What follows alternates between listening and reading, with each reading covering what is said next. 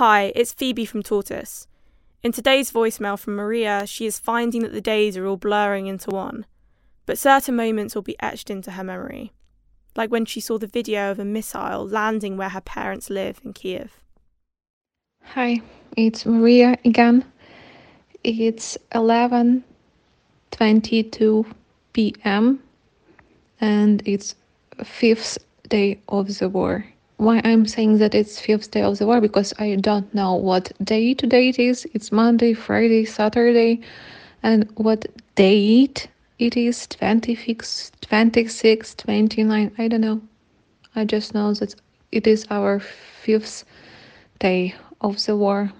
Anyway, I have finished all urgent tasks that I had to finish, and I won't go sleeping because I'm waiting waiting really important person in my life, person I love the most, and this person is coming from a really dangerous place to a much safer place.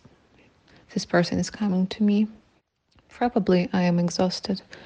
My body is really heavy right now, and my tongue is not isn't working as I want. It's hard to pronounce words and speak foreign language. I hope that it will make sense, it will be meaningful because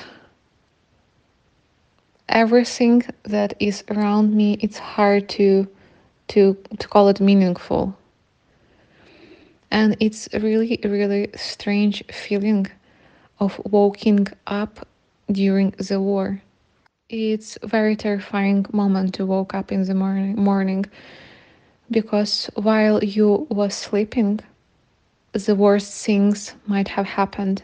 So when you're waking up you feel danger in all your body that it finally happened that we finally had some terrible bomb from russians and people i love they're dead and that my city is completely destroyed and i won't have future so when you woke up, you always scream.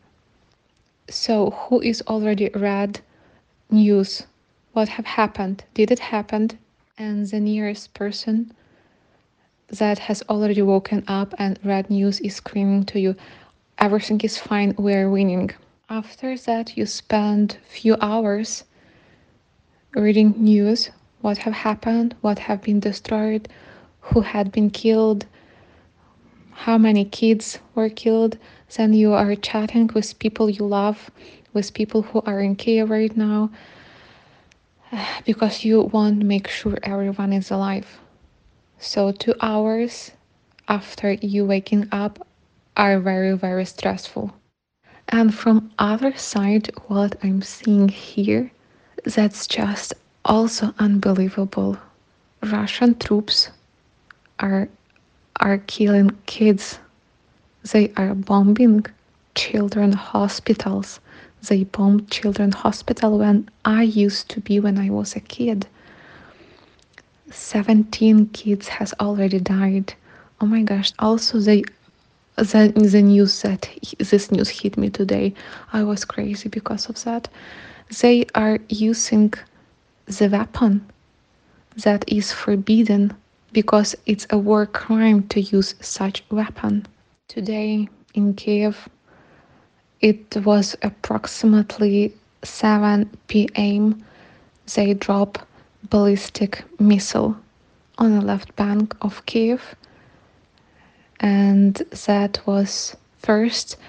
Uh, we got information that they drop it on the left bank, and there is a place where my parents live. So I was devastated by that. I am speechless. I don't know what to say about that. Can you imagine? Whole world forbid to use this weapon. And this weapon is falling down, this ballistic missile is falling down, and that probably may be near your parents' home. Is it possible that such thing may happen with you? So, right now, for me, it's really hard to understand people from Russia. A lot of Russians do not understand that they are invaders. we have friends in Russia, some relatives, and uh, we are making phone calls. And guess what? Some of them believe that Putin will win, definitely. And others thinking that we are very bad people, that Ukrainians are very, are liars, and that their soldiers aren't dying here. It's not true. We are trying to spread this information how much Ukrainians, how much Russian soldiers are dying here.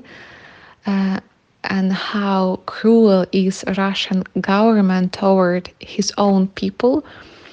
Uh, I saw on Twitter a tweet of Stephen King wearing short t-shirt stand with Ukraine and it is fun because when I were leaving my home in Kiev I had only 5 minutes to grab my stuff and of course I took documents, laptop, money, but also I grab I grab Stephen King book on writing.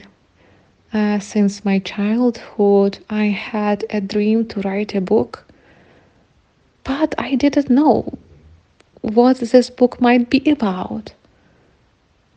Uh, I think we will make it. I think everything will be fine. And maybe one day I, I, I really write a book and I just want to thank for for everyone who is supporting Ukraine right now.